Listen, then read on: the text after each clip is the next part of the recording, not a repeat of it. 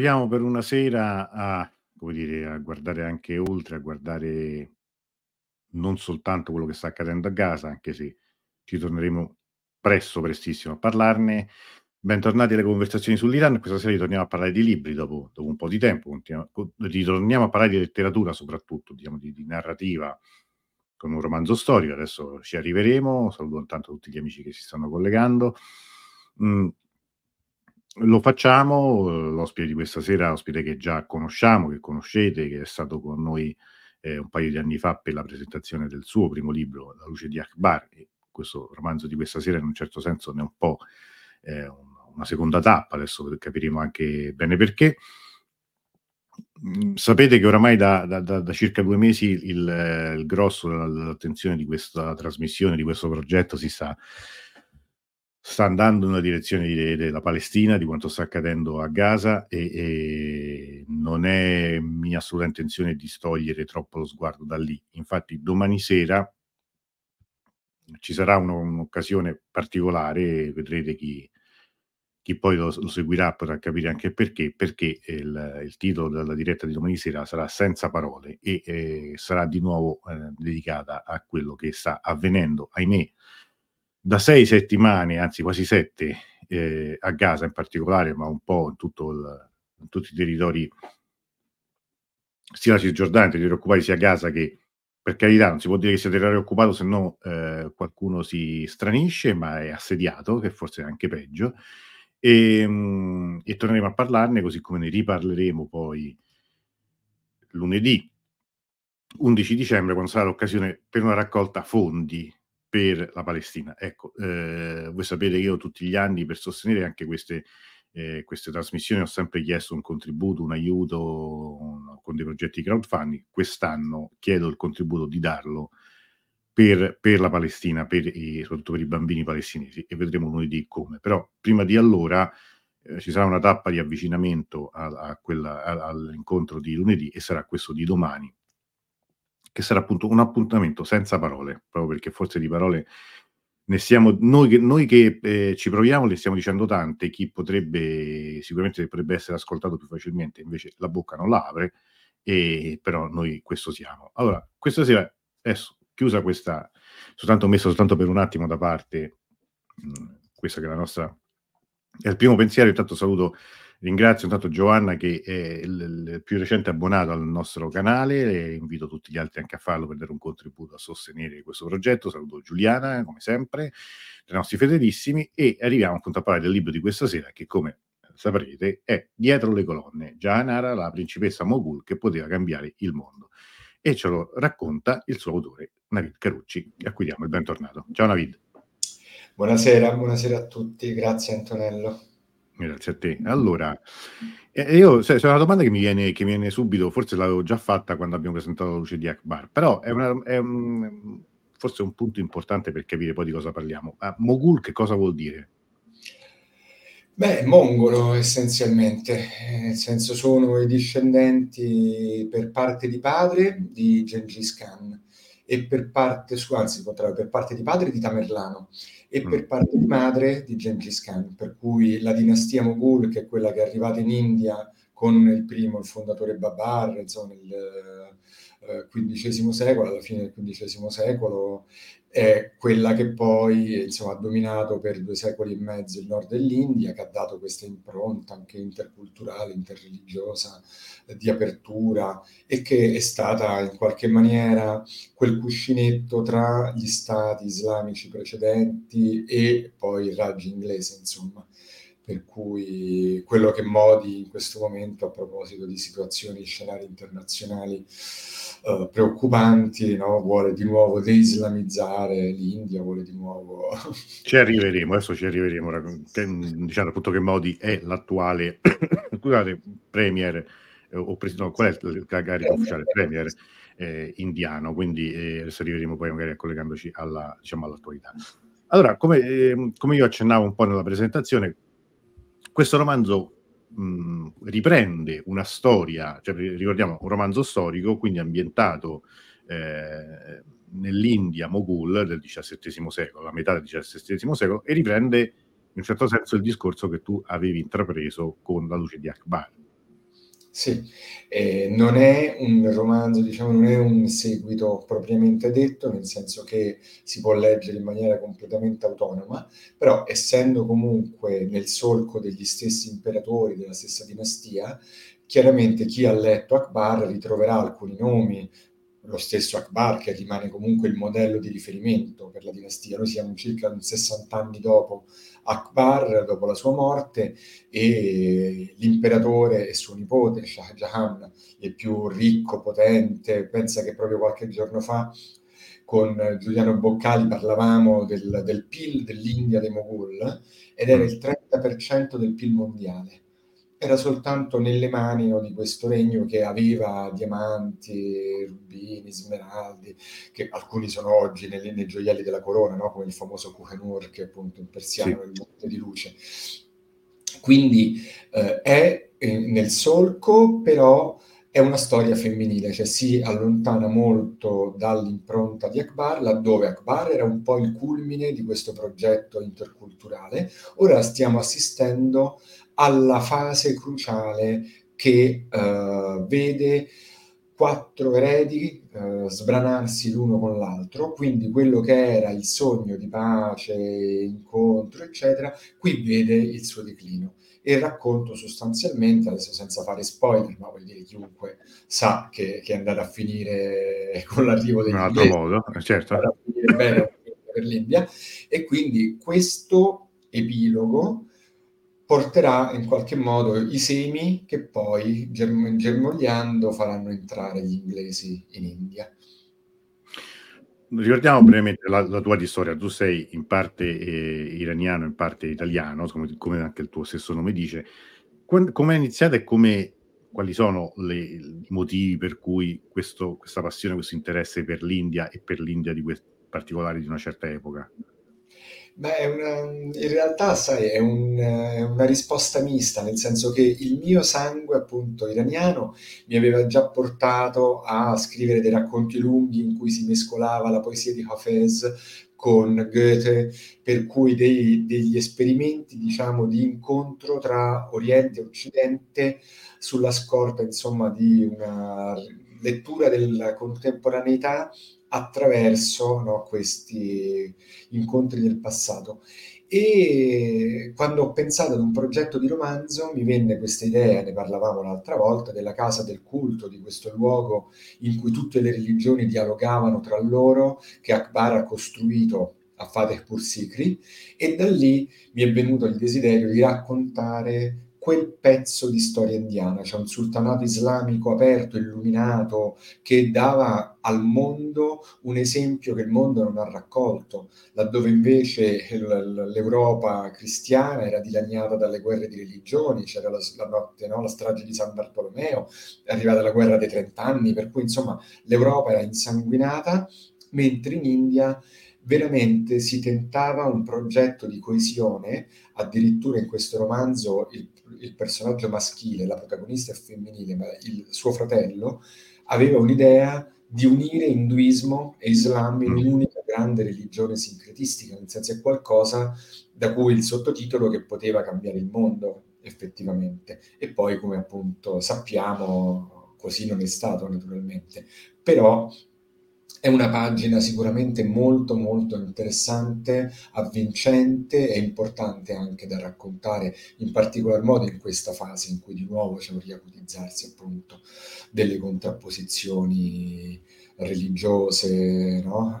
Certo. Antico. Quello che ti volevo chiedere ma l'idea di, di, questo, di questo, secondo romanzo eh, l'avevi già diciamo, in partenza o comunque mentre stai scrivendo il primo subito dopo o è venuta dopo e se in, in questo caso è stato condizionato da, da qualcosa, da, anche da, da, eventi contemporanei?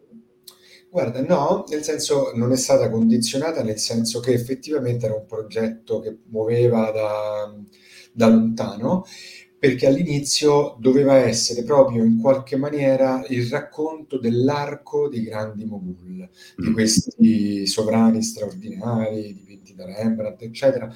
Quindi eh, seguire la, proprio la traiettoria no? di, di, di, questa dinastia che ha tentato un esperimento straordinario e che mi sembrava prezioso raccontare. Quindi comunque sarei arrivato al regno di Shah Jahan, ho deciso molto presto, io prima credo che fosse un solo romanzo, ho capito molto presto che sarebbe venuto troppo lungo e che comunque la storia di Akbar era autonoma, per cui ho scritto prima un libro in cui oltre al regno di Akbar esploravo le relazioni tra padri e figli, ti ricordi, no? Quella era sì. la mia tematica. E e poi quindi volevo raccontare invece l'ultimo grande imperatore che era Shah Jahan, ed ecco lì sì però il punto di vista comune, dominante, storiografico sarebbe stato quello dei quattro fratelli maschi che si contendevano la successione al trono. E invece un po' sì, la sensibilità del contemporaneo alle tematiche femminili, per cui l'importanza anche no, di esplorare con la distanza del, del, romanzo storico, quelle che sono tematiche estremamente attuali, ho incontrato questo personaggio che è la principessa Jahanara, che mi ha conquistato interamente, nel senso che era una donna colta, cosmopolita, scriveva trattati, costruiva edifici, eh, svolgeva ruoli da mediatrice, era una benefattrice, eh, aveva mansioni di governo per quanto limitate, insomma era una consigliera era veramente la, la donna totale in senso leonardesco. Mm. Quindi ho trovato in lei una quantità di declinazioni del femminile che mi hanno assolutamente avvinto e mi hanno convinto a raccontare tutta questa storia dall'interno dell'harem, cioè dall'interno del mondo delle donne, quello che loro chiamano il palazzo, che è qualcosa che in realtà non è mai stato fatto, nel senso si conosce molto poco storicamente di che cosa era dentro. Quindi il grosso delle mie ricerche è stato nel ricostruire questo mondo delle donne e tutti i personaggi principali sono femminili e ogni grande evento, la storia, le battaglie, i rovesci di fortuna, sono tutti visti dall'interno del palazzo. Quindi quando arrivano le notizie, quando le, le reperiscono al bazar, in cucina, insomma è tutto visto attraverso la prospettiva femminile di diverse donne, ciascuna delle quali in realtà incarna una parte del femminile possibile, quindi mi, proprio mi premeva raccontare questa storia ed è anche una storia di fratelli e sorelle, mm. per cui dai padri e figli invece si passa in qualche modo alle relazioni tra consanguinei, perché erano sette, appunto, tra quattro maschi e tre femmine, che era una cosa eccezionale che fossero tutti vivi in quel momento e partecipassero di questi rivolgimenti. Ogni sorella puntava su un fratello e quindi era una, erano scommesse proprio, i Mogul sono sempre stati grandi giocatori, per cui insomma c'è anche un, un lato uh, avvincente, insomma, per chi non conosce la storia anche difficilmente prevedibile. Mm, come hai proceduto nella ricerca del, del, materiale? So che sei stato anche, sei tornato anzi in India anche per, per questo romanzo. È stato, guarda, il viaggio in India è stato cruciale perché all'inizio avevo proprio difficoltà a far muovere queste donne all'interno del mondo che abitavano e mi sentiva ad un impasse. Pensa che la coincidenza fu che trovai per caso un viaggio organizzato da un'associazione culturale sulle orme di Akbar, del romanzo proprio, nel senso ho visto in un video su Facebook eh, una, una, persona che leggeva brani, Claudio Rubini, insomma, un architetto che è il eh, responsabile di questa associazione culturale, che leggeva brani di, della luce di Akbar e diceva sull'onda di questo romanzo di Ned Carucci un viaggio esperienziale sulle orme di Akbar e io che mi sentivo bloccato ho proprio pensato, sai quando il destino irrompe a gamba tesa, certo. per cui ho detto scusate se l'autore si aggrega. E, ed è stato risolutivo perché poter vivere quei luoghi, toccare, vedere le mattonelle, eh, le pitture scrostate, le stanze, ho potuto davvero finalmente capire dove erano, come si muovevano e questo mi ha dato tantissimo in termini anche di personaggi. Sono stati in Kashmir, il Kashmir non era nel progetto iniziale e lo, l'ho inserito in una serie di visioni oniriche di confronto mm. con le imperatrici del passato e tutto è nato dal vedere quei palazzi, da quei giardini, dall'andare, per cui è stato un viaggio che ha, ha, non avrà magari lo stesso peso di tutta la ricerca che è stata fatta prima del progetto, ma di sicuro ha rivestito, ha dato colore, sangue, foglie, fiori a questo romanzo. È stato un viaggio veramente essenziale. Tra l'altro è un romanzo fatto di tantissimi dialoghi, anche, anche l'altro, però questo non, non, so se è la mia impressione, che qui siano i personaggi parlano, parlano, parlano moltissimo e poi c'è un filo conduttore che è uno spettacolo teatrale, c'è una messa in scena. Sì, sì Beh, senza dire troppo, però ecco. Nel teatro, no? per cui sì, sì. io generalmente eh, amo dar voce attraverso i dialoghi ai personaggi perché è veramente il modo migliore per esprimersi. In più c'è anche un discorso di lunghezza del romanzo, per cui a un certo punto abbiamo tentato no, di asciugare anche un po' la parte più descrittiva, quindi all'interno dei dialoghi i dialoghi sono divenuti ancora più teatrali perché sono state tolte alcune notazioni nel tentativo di, di, di, arrivare ad una lunghezza umana, perché la guerra in Ucraina, tu che pure scrivi, insomma, ha talmente aumentato il costo della carta che ah, a qualità di lunghezza di romanzo improvvisamente costava il 40% in più, quindi noi abbiamo, insomma, come casa editrice, la Lepre mi ha chiesto di provare no, anche in qualche modo a contenerlo e quindi abbiamo fatto di necessità virtù e credo che sia venuto un romanzo appunto molto scorrevole proprio perché i dialoghi in qualche maniera aiutano molto ad entrare in quel mondo e lo spettacolo teatrale, che è un autentico incontro tra Oriente e Occidente, mescola Shakespeare, lo Shakespeare di come vi piace, del sogno di una notte di mezz'estate, con il teatro, la mitologia classica di Kalidasa, per cui la leggenda di Shiva e Parvati. E questo lo, dimmelo tu, Antonello. Io spero che sia un connubio delle nozze riuscite alla fine. No, no, questo gioco antistorico, sì. eh? assolutamente, ecco, l'unico, sapete che io anche nell'altro, la, la veridicità storica per me è fondamentale, però ecco, quello spettacolo non sarebbe mai potuto accadere, questo è sicuro. Insomma. Però ecco, se, senza entrare troppo nel dettaglio, quanto hai dovuto o hai potuto inventare? Cioè, mh, i personaggi sono tutti personaggi, eh, quelli più principali sono tutti veri e, e nella loro ricostruzione, nella descrizione, quanto, quanto c'è di tuo quanto invece è, sem- è non semplicemente, è, è invece diciamo una, una verità storica.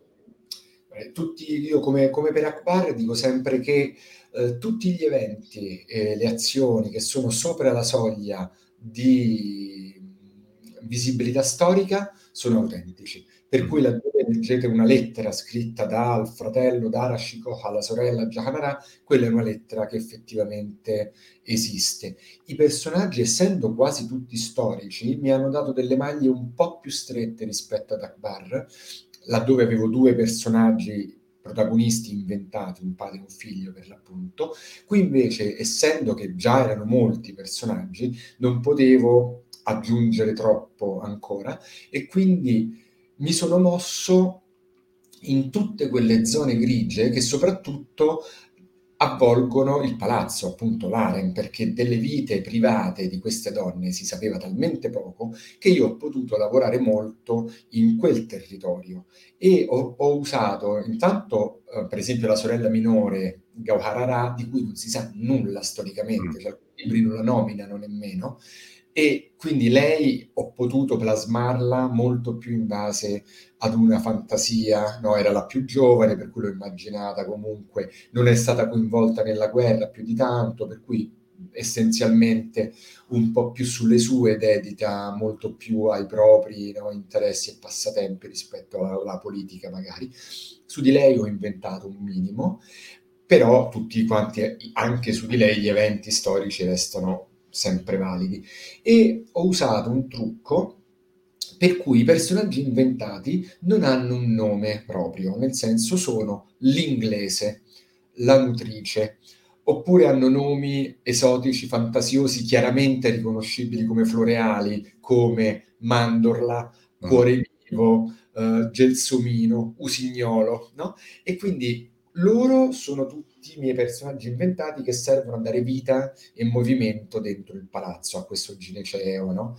uh, in cui si muovono tutte le, le, donne. Ma i personaggi storici invece si muovono secondo tutte le linee effettivamente tracciate, per cui non ho tradito in alcuna maniera la veridicità storica, ma ho cercato quantomeno di calarmi nei loro cuori, nelle loro menti e ricostruirli nel modo più autentico possibile e più vivo possibile. C'è uno dei, dei fratelli, diciamo, dei personaggi, poi è, è quello diciamo, che ehm, sposa, incarna l'Islam puro, eh, Aura, eh, non so come si pronuncia, Aurangzabeh, Aurangzabeh. Eh, soltanto, poi magari ce ne sono altri, insomma, no, eh, che rappresentano il sincretismo, però per questo mi interessava un attimo se, ci, se ce lo presenti. Sì, Aurangzeb è Darth Fener, no? è, il, è l'ombra, è il lato oscuro della forza, per cui è quella uh, componente della corte Moghul molto vicina agli ulema sunniti, per cui a tutta l'ortodossia islamica, che criticava da sempre, anche nella luce di Akbar, no? criticava questo progetto di apertura interreligiosa, il dialogo con gli indù, eh, la mano tesa agli sciiti, il misticismo, perché no, sia Akbar che questi personaggi, Jahanara, hanno tutti Uh, addirittura loro sono affiliati, ma comunque hanno tendenze mistiche. E nelle tendenze mistiche l'idea, no, come in Akbar si diceva, i raggi, no, ti ricordi della ruota che convergono verso il mozzo, il centro della ruota è Dio, i raggi convergendo verso il centro si avvicinano tra loro, per cui tutti i misticismi, da Meister Eckhart allo Zen a Rumi, si somigliano tutti, per cui eh, questa idea no, di una interreligiosità così aperta spiaceva al clero islamico, all'ortodossia islamica e Aurangzeb è il campione di questa visione del puro Islam, in cui gli indù devono stare al loro posto, gli sciiti devono essere banditi, insomma tutta quanta no? la solita prosopopea religiosa, nazionalista, eccetera, con la scusa che questo avrebbe dato forza, stabilità, serenità, sicurezza all'impero, che è la solita propaganda di sempre, no? La sicurezza, la stabilità. E la storia dimostra che, poiché quella posizione in realtà alla fine finirà per prevalere anche nei, nei decenni successivi a questa storia, eccetera, lungi dal portare sicurezza, stabilità e prosperità all'impero, che invece era sotto Akbar, che era il più aperto di tutti e sosteneva che questo donava fiducia e saldezza all'impero, ed era vero, invece con, con l'avvento del puro Islam e l'allontanamento dei, del rapporto tra indù e islamici, gli inglesi a quel punto sfruttando il divide et impera, passeggeranno attraverso un'India divisa come Mosè attraverso le acque del Mar Rosso.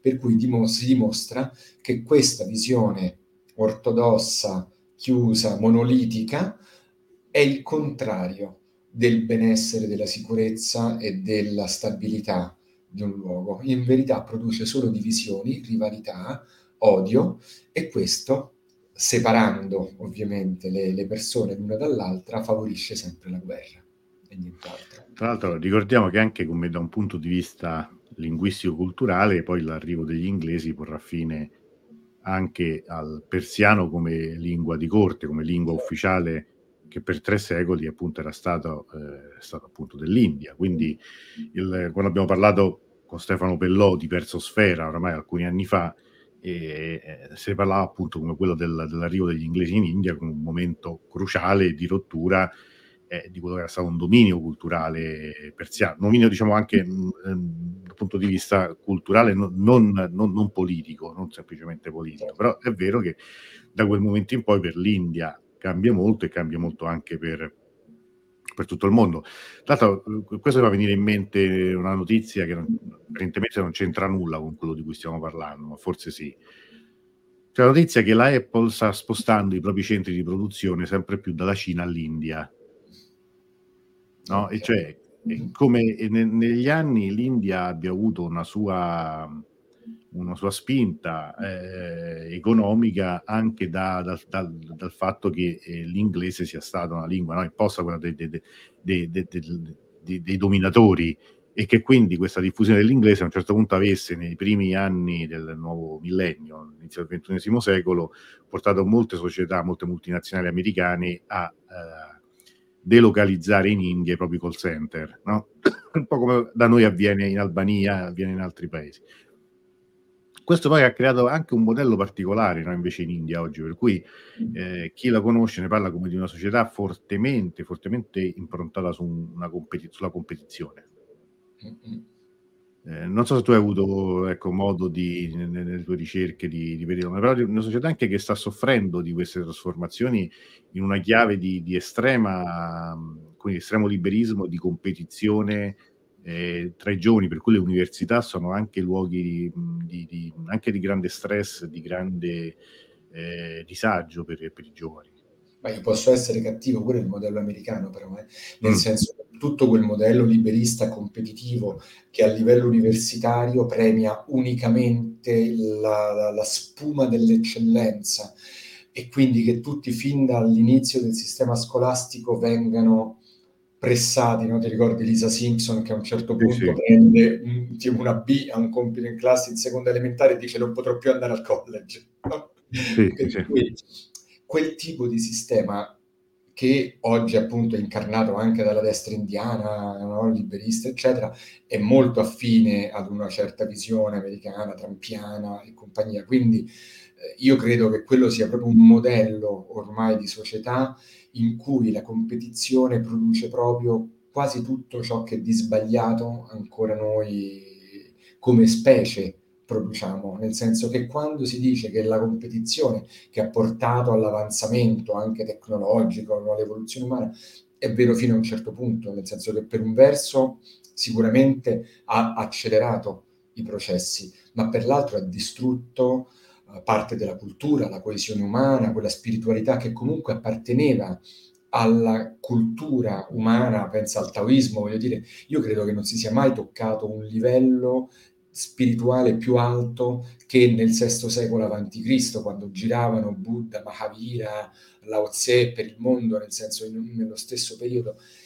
Ed era un'altra civiltà, proprio era un'altra impronta, ma in India stessa, cioè in India c'era la cultura dravidica prima di quella ariana, che era una cultura pacifista, che non concepiva la presenza delle armi. Pensa quanto erano avanti, poi dici, no? Gli, appunto, gli Stati Uniti no? e le leggi sì.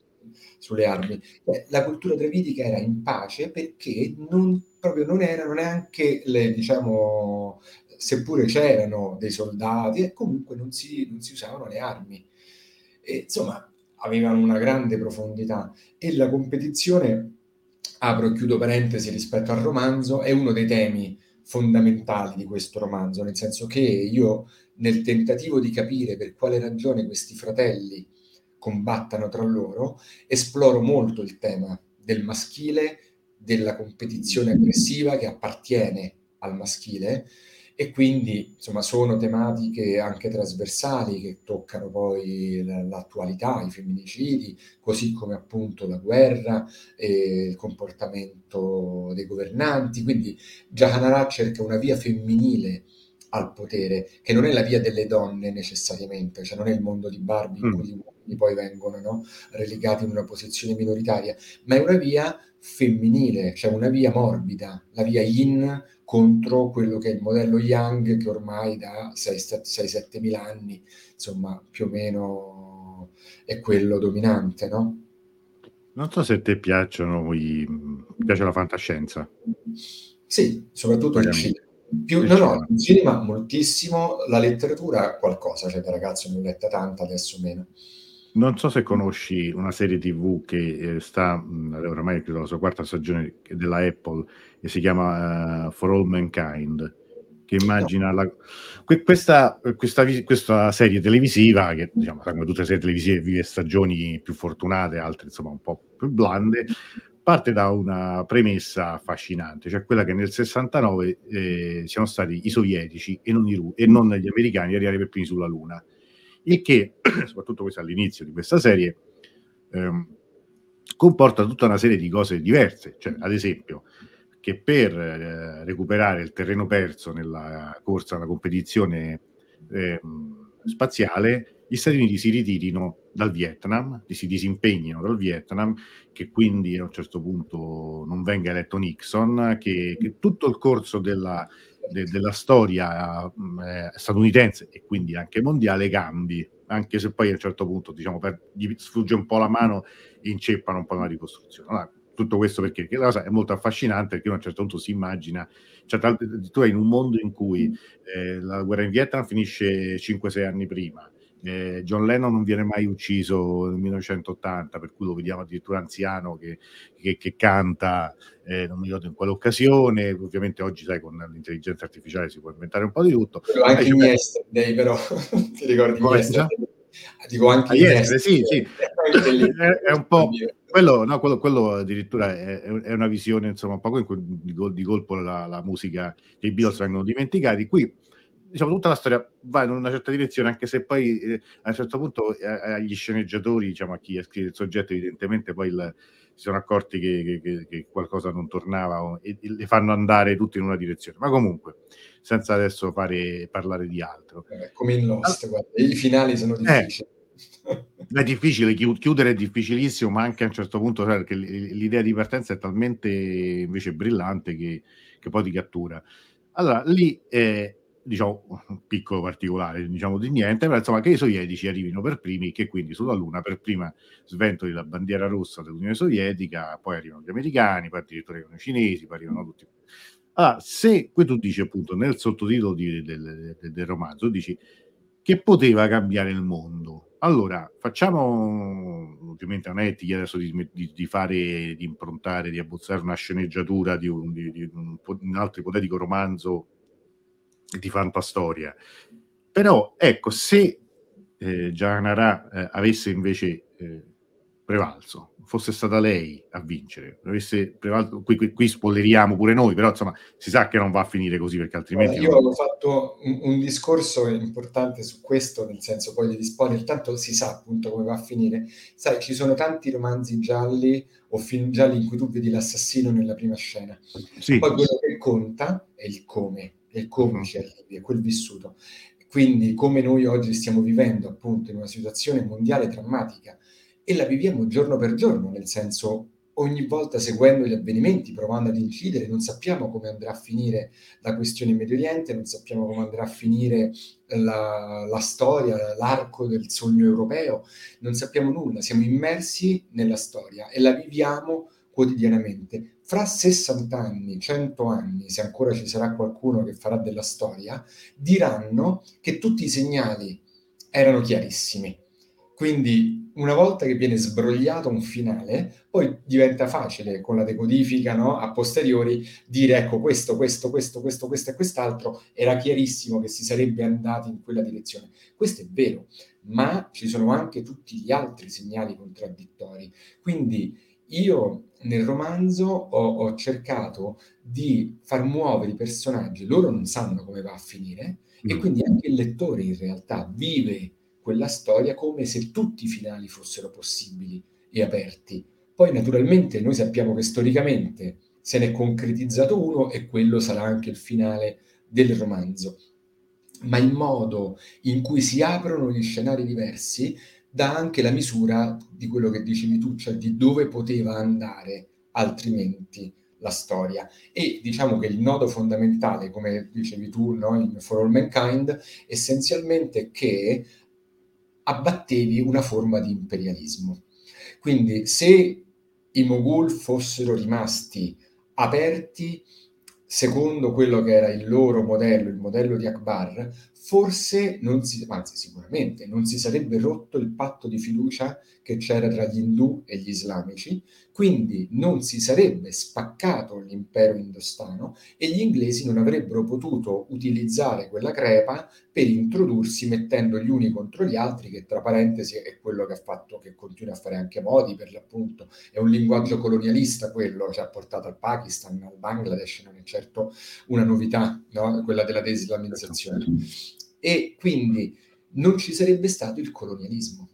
Buttalo via, cioè non ci sarebbe stato neanche il Vietnam, nel senso sarebbe, saremmo stati molto a monte. Cioè se gli inglesi non avessero sperimentato il colonialismo in India, non ci sarebbe stato il colonialismo in Africa, nel senso quello è stato un po' il modello. E pensa che in questo romanzo, se hai notato, c'è un personaggio storico, storicamente vissuto, che è François Bernier, viaggiatore francese, i cui diari sono stati proprio uno dei motivi dell'orientalismo europeo, della moda per l'India e quindi della spinta con cui gli inglesi hanno voluto ulteriormente eh, rafforzare la loro presenza in India. Quindi è proprio un momento di limite, un crinale quello che io sto raccontando. Poi noi sappiamo storicamente da quale parte del crinale si è caduti, però finché sì, certo. crinale, tutto è possibile. E tra l'altro sarebbe stato, come dire, il colonialismo sarebbe stato prevenuto dalla via femminile al potere. Eh, magari, nel senso quello, ecco, lì il rischio dell'anacronismo era grande, no? Tu mi dicevi mm. dei dialoghi, io sono stato attentissimo nel modo in cui pensa e parla Jahanara a non farne una sorta di maquette, no? una silhouette proto-femminista fuori dal suo tempo, finta, quindi in ultima analisi, assolutamente. Cioè, sono rimasto molto fedele a quello che effettivamente si può ricostruire anche del suo pensiero, della sua visione, eccetera, però l'ho, l'ho fatta continuamente interrogare su questi argomenti Mm, parla con la madre, Mumtaz Mahal, la donna eternata nel Taj Mahal, il più grande simbolo dell'amore della storia no? umana. Donna morta di parto al quattordicesimo figlio in 19 anni, per cui insomma modello della donna madre no? e mm-hmm. moglie. E si interroga, dice ma eh, Jahanara non ha figli, non ha marito, per cui si interroga su ciò che significa allora essere donna, deve essere madre, essere moglie, oppure invece si interroga con l'altra, con la nonna che ha, ha governato da imperatrice, allora qual è la via no, per un'imperatrice al governo? Lei era molto maschile, Nurjahan, la nonna, eh, abbatteva le tigri con i fucili e, e guadagnava il rispetto dei maschi, ma lei dice però io non ho questa indole, quindi non c'è un modo di governo che non sia che non passi attraverso l'aggressione, la prevaricazione, la violenza. Quindi tutte queste riflessioni in realtà sono coeve e però sono naturalmente molto moderne, cioè parlano alla, alla, all'umanità attuale, perché la via maschile al potere continua solo a generare morti. E c'è una scena, senza spoiler, appunto molto forte nel romanzo che ha a che fare con il sangue, uh, in questo caso il ciclo mestruale, eccetera, in cui viene detto, Gianara dice che gli uomini versano il sangue con tanta facilità perché non lo sentono, non sanno il valore del sangue, non hanno nutrito la vita, non hanno dato sangue a una creatura e l'hanno fatta nascere nel sangue e ogni mese gettano sangue, per cui il valore del sangue le donne lo conoscono molto bene e quindi lo rispettano, cioè capiscono la vita meglio degli uomini che in qualche modo la capiscono per procura ma non hanno no, quella sensazione viscerale.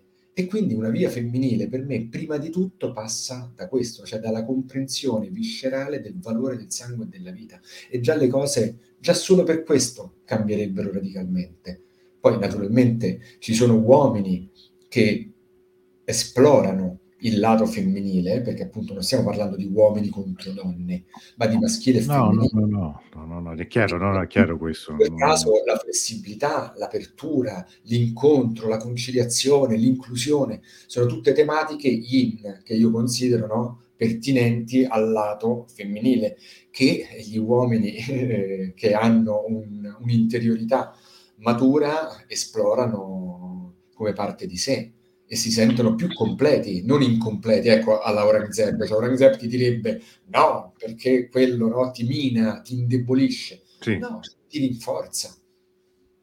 Che poi quello di se uno si allontana un po' da quello che stiamo dicendo noi adesso, eh, sembra di no, sembra, sono temi, sono parole, sono argomenti di cui si parla, eh, oggi poi si parla di tutto, però forse non si ascolta niente, cioè nel senso che eh, sono tutti temi di cui eh, si discute, si, si, possono avere informazioni, si possono condividere o non condividere eh, degli aspetti, però poi c'è come una realtà parallela che è quella che corre. No, tu quando prima parlavi del sangue, a me viene in mente appunto chi eh, quando poi commenta adesso come in altre situazioni le guerre, i conflitti, eh, come se stesse parlando di un gioco o comunque di una realtà eh, intanto eh, ineluttabile, in, dire, inevitabile, per cui c'è sempre stata e quindi sarà sempre così. No?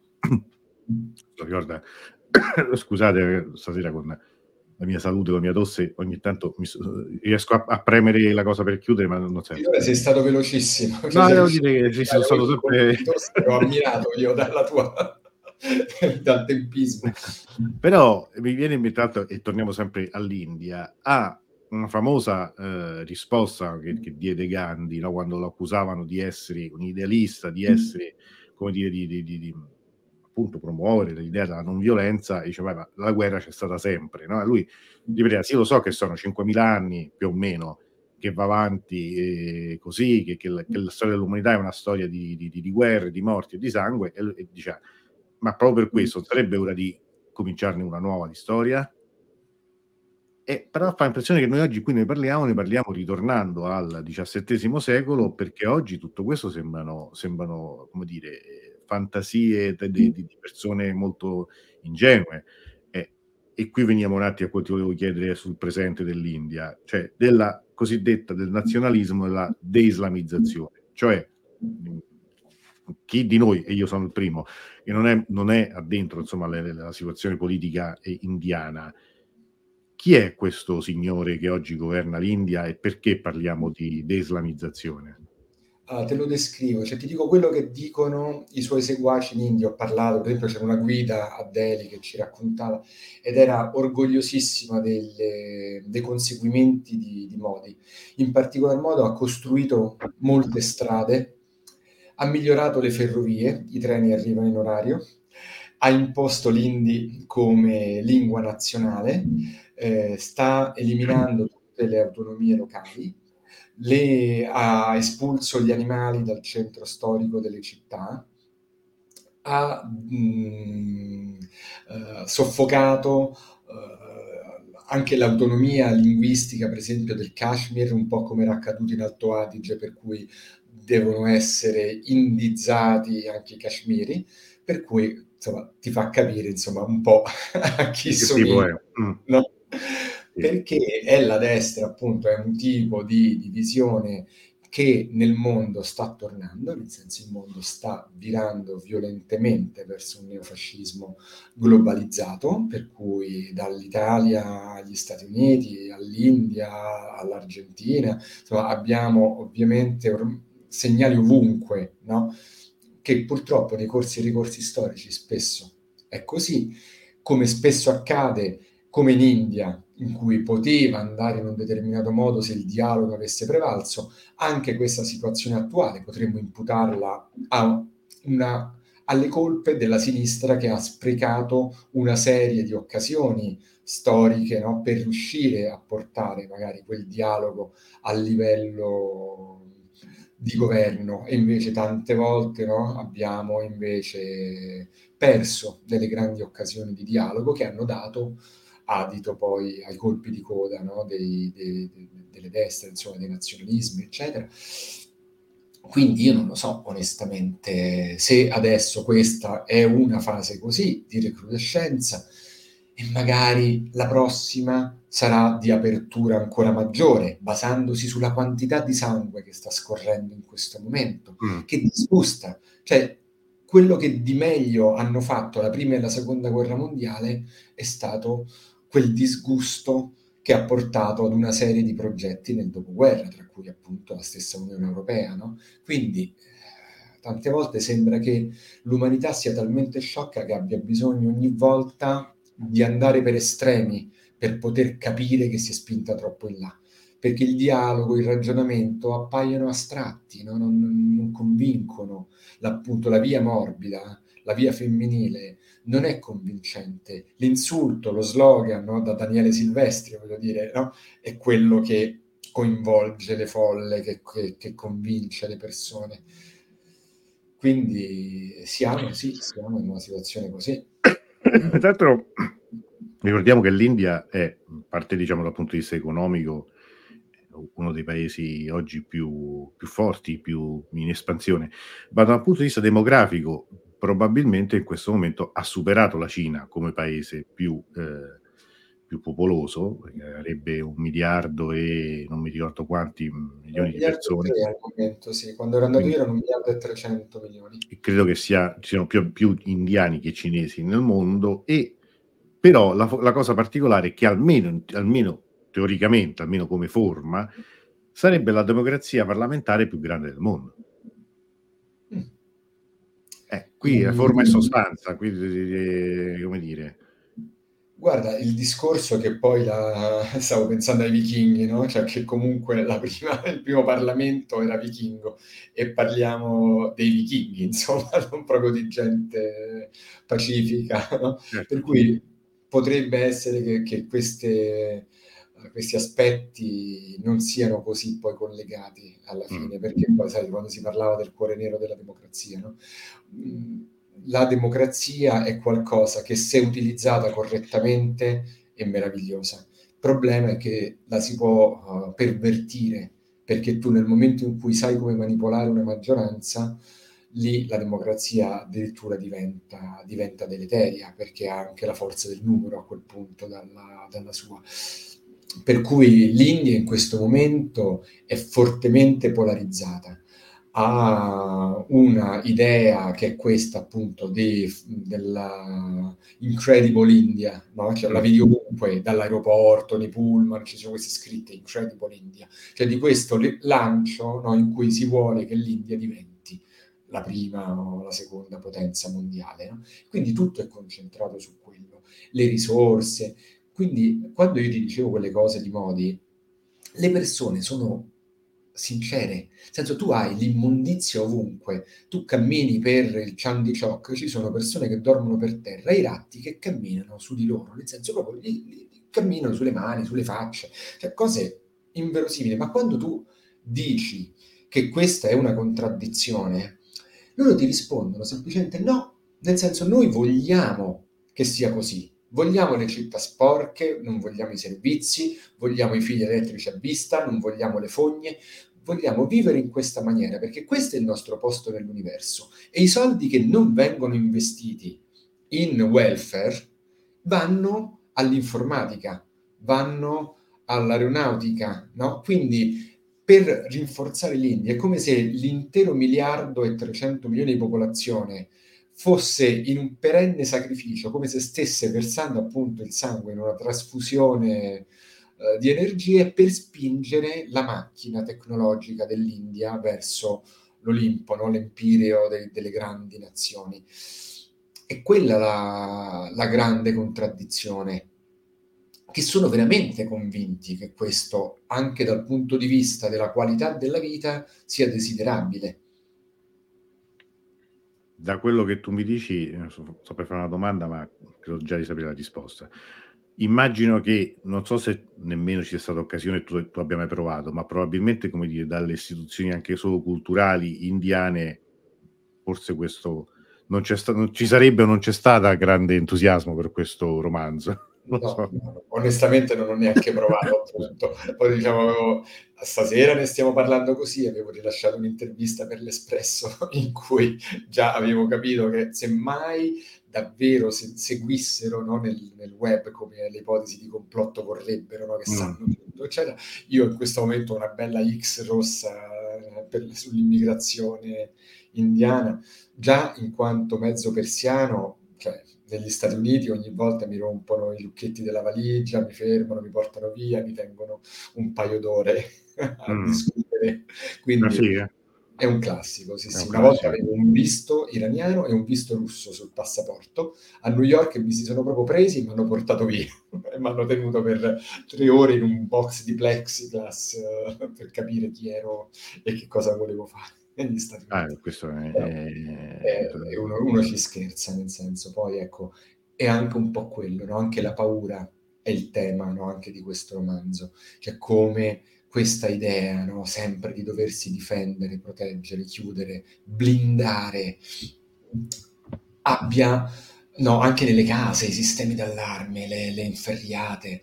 Penso a Bowling a Columbine, no? A- ai canadesi che lasciavano la porta aperta e dice: Ma non mi entrano mai i ladri in casa. Perché gli americani hanno i fucili a pompa e le pistole sotto il cuscino?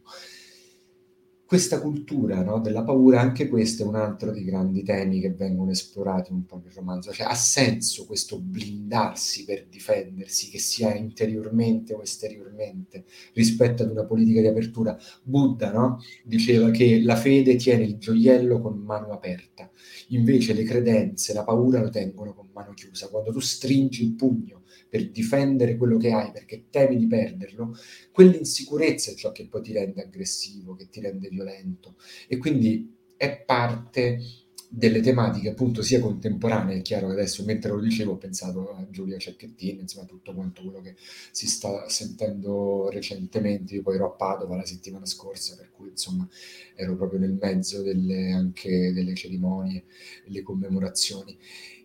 E questo è, è una tematica antica, moderna e contemporanea. Non è mai passata, cioè capire che tenere le idee, la fede, con mano aperta, confrontarle, guardare quelle degli altri, cercare un, un incontro, non indebolisce né i governi né le persone, invece, appunto, come dicevo prima, le rinforza. Quindi questo è un grande tema trasversale, per me è un tema che non è delle donne, ma è un tema femminile, nel senso un tema appunto vuoto e zen, appunto, è la scioglietà, l'incontro. Tu stai mm, presentando il libro eh, Giro in Italia, insomma, dicevi appunto eri a Padova, sei stato a Milano pure, se non sbaglio. Sì, Milano, Verona, sì, sì, no, no, Todi. Adesso giovedì a più libri, più liberi, sarà l'ultima tappa romana per un po' di tempo. Ecco, Poi ricordiamo per chi è a Roma o chi capiterà a Roma per, il, per più libri più liberi che inizia domani, tra l'altro. Eh, tu sarai giovedì 7 alle 16.30? Sì, giovedì 7 alle 16.30 con uh, il professor Losardo, sì, sì, e in Sala Venere insomma, più libri più libri è una fiera dell'editoria bella di per sé, anche solo per sostenere la piccola editoria. E comunque sì, insomma, per chi capitasse a Roma in quel giorno, certo. sarò, sarò lì. E comunque il tuo libro sarà comunque al, nel, nella fiera, perché la Lepri Edizioni, la, la casa editrice, sì. sarà presente ovviamente alla, alla, fiera. Quello che ti volevo chiedere era un po' questo, diciamo, immagino che non, è, non sarà finito il, il, tuo tour di presentazioni. Qualche riflessione sulle presentazioni, cioè su che tipo di pubblico eh, stai trovando, eh, se c'è qualcosa che ti, ti, sorprende, ti ha sorpreso anche, diciamo, prima di ritornare, no? anche a fare presentazioni da passati la stagione della, della, pandemia in cui le presentazioni in, in, presenza sono state un po' limitate e se rispetto anche al primo libro c'è una differenza, che, qualcosa che del pubblico che, che ti viene da, da, da ricordare o da citare. Guarda, io trovo che la partecipazione del pubblico rispetto ai temi di, di, dietro le colonne sia anche più intensa rispetto ad Akbar perché sono temi che forse sono anche un po' più emotivi, nel senso laddove mm. anche il incontro interreligioso eccetera è presente, ma in Akbar era preponderante. Qui le tematiche del rapporto tra i fratelli, tra le sorelle, il ruolo appunto di queste donne che da dietro le pareti dell'area cercano di scongiurare quello che vedono come crollo dell'impero. Insomma, sono temi che toccano molto da vicino sia l'interiorità che la contemporaneità e quindi vedo molta, davvero molta partecipazione. Nelle presentazioni dal vivo le persone che ci sono, tutte quante restano molto prese anche dalle tematiche, quindi poi prendono il libro, ti chiedono, poi magari si fanno risentire per discutere no, delle posizioni dei, dei, dei, personaggi, eccetera. Anche la trama, perché poi c'è una trama romanzesca che forse è anche un po' più eh, presente che in Akbar. Per certi versi c'è tutto il tema no, ovviamente delle battaglie, dei rivolgimenti, dei capovolgimenti di fronte. E mh, anche persone specialisti che dimenticano la storia, dice no, ma io stavo lì e trepidavo e speravo che Tizio vincesse e poi mi dicevo cretino, sai perfettamente come, come Ah, beh, ma quello è, è un grande classico. Quindi c'è molto coinvolgimento, devo dire. Però è interessante quello che mi hai chiesto perché la pandemia ha cambiato la natura delle presentazioni. Mm. Io ho parlato con tanti librai e durante la pandemia non si potevano fare presentazioni, quindi si facevano in streaming e tendenzialmente in streaming c'era anche una, un buon riscontro da parte del pubblico.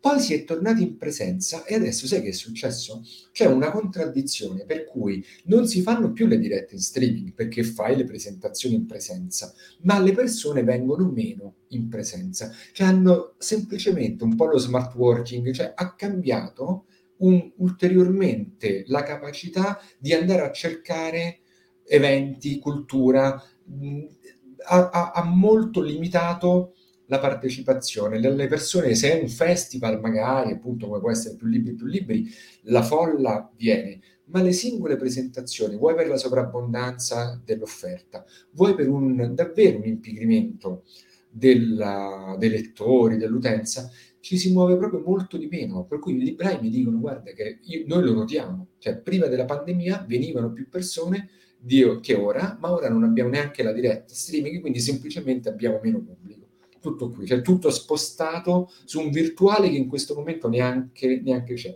Infatti io sono contento di, questo incontro con te, che almeno è un po' un ritorno a, ad una presentazione. No, no, ma infatti, sai, ma quello è, è, una delle contraddizioni in generale, nel senso che questa è una cosa in più che comunque può essere utilizzata, dall'altro è, è, è un altro tipo, anche un altro tipo di linguaggio, anche un altro tipo di, di occasione, quindi, però come spesso accade o uno o l'altro, no? come appunto il solito discorso, o, o, si fa una cosa o si fa l'altra e nella, nella competizione poi ci si perde tutti, perché insomma certo. invece, invece si potrebbe fare esattamente tutto. Allora, mentre qualcuno ha tanto delle domande perché ci avviamo alla conclusione, però Gianluca qui fa delle eh, osservazioni sul, su, come diciamo prima, inglesi per via della seta, poi metteranno in crisi l'India stessa costringendoli ad acquistare la seta fatta in Inghilterra e poi ci furono molte posizioni eh, politico-culturali da parte della compagnia inglese, una dominazione ferrea fino alla fine del 1800. Poi sappiamo che poi insomma la decolonizzazione dell'India fu tutt'altro che, che semplice, no? Sappiamo che insomma, abbiamo... qui, c'è, un po' l'albore, no? c'è una compagnia delle Indie che, che invece è affogata nei debiti, che pensa di dover lasciare l'India perché è un momento buio in realtà per le compagnie dell'India ed è proprio la rottura della, della Pax Mogul che consente in qualche certo. modo il rilancio di una presenza inglese che in realtà in questo momento è in fortissima sofferenza. Qui Pazia, diciamo, molto interessante, credo abbia postato nel momento in cui tu stai parlando appunto del, del, del, del momento del crinale in cui poi appunto si apre la, la, la falla con cui entrano gli inglesi. Veramente a capovolto grandi personaggi delle storie che sarebbero modelli da seguire, no? eh sì, in effetti, in effetti. Sì, insomma, già, già da, ovviamente vediamo che abbiamo ascoltatrici di rilievo, insomma, a parte le battute, però certo rivela insomma, chiaramente una, una, una sensibilità e, un, e un'attenzione particolare. Allora, io eh, se non ci sono domande, se non ci sono altri interventi, io intanto ricordo eh, il, il, libro che vedete qui, la copertina, tra l'altro ecco, eh, una bella edizione, cioè, lo faccio vedere anzi anche io qui, eh, della Lepre Edizioni, mh, mm, insomma, è, è, è, sicuramente anche un, come dire, penso tu sia anche soddisfatto del, del prodotto come libro, libro come, come oggetto, no? Sì, assolutamente. No, no, la lepre ha una grande cura grafica, una veste pulita. Devo dire no, no, che sono estremamente contento. Abbiamo cambiato la quarta di copertina, ti do questa notizia, che, che nessuno saprà mai il giorno prima di andare in stampa, perché ah, io avevo... Sì, questo è uno scorcio della tomba di Jahanara, ma vista molto da, da lontano. In realtà la foto originale era la, la lapide con tutte le iscrizioni arabescate uh-huh. chiusa tra due portoni perché non si poteva, non si poteva entrare e in questo luogo claustrale, ecco, vedere lo spiraglio di, di, questi arabeschi attraverso le porte chiuse era proprio perfetto no? rispetto alle tematiche del romanzo. Certo. In stampa veniva malissimo e quindi il giorno prima mi ha chiamato l'editore e ha fatto no, ho visto le Ciano, sono inguardabili, dobbiamo per forza cambiare. Per fortuna appunto avevo quest'altra che diciamo in questa stratificazione no, di, di diversi portali comunque rende un po' l'idea, ma insomma non, è, non era quella là come si può dare luce quando non si viene visti e questo insomma diciamo è anche un po' sì, ottima lepre, certo. del, sintesi del, del, senso del romanzo. Allora, eh, ovviamente invitiamo a, a, leggerlo, ad acquistarlo, scusate se mi sbaglio sempre, dietro le colonne, eh, Gianara, la principessa Mogul poteva cambiare il mondo di David Carucci, Carucci, romanzo edito da La Lepre Edizioni, lo trovate anche a più libri più liberi da domani, quindi a Roma, ma comunque si trova molto facilmente anche online. Sì, insomma, sì, nelle, nelle, principali librerie, insomma, online. Sì, anche, anche, anche, appunto online. Allora, eh, Davide, noi ti ringraziamo, ci salutiamo tra un secondo appena finiamo qui la diretta e magari ci vediamo uno di questi giorni anche alla fiera. Sì, assolutamente, io ringrazio te per il dialogo, Antonello, che è sempre veramente un, è un piacere, oltre che davvero uno stimolo perché tocchi tanti argomenti interessanti che vanno dalla letteratura appunto alla, alla politica, sempre con un grande acume, una grande sensibilità, per cui è davvero un piacere dialogare con te. Grazie mille, Bene. grazie a tutti quelli che hanno assistito. Anche Giuliana qui dice, noi siamo interessati a leggere, abbia anche un'idea, visto che insomma ci avviciniamo anche a, a Natale e alle, alle possibili idee di regalo. Noi ritorniamo alla, diciamo, alla dura realtà domani con Senza Parole e parleremo ovviamente di, di Gaza, ci, ci rivediamo con compagni nei giorni a seguire, anche salutiamo anche Giorgio e tutti gli altri che ci hanno seguito fino adesso, grazie ancora per essere stati con noi, ci vediamo con chi vorrà domani sera. Grazie a tutti. Buonasera.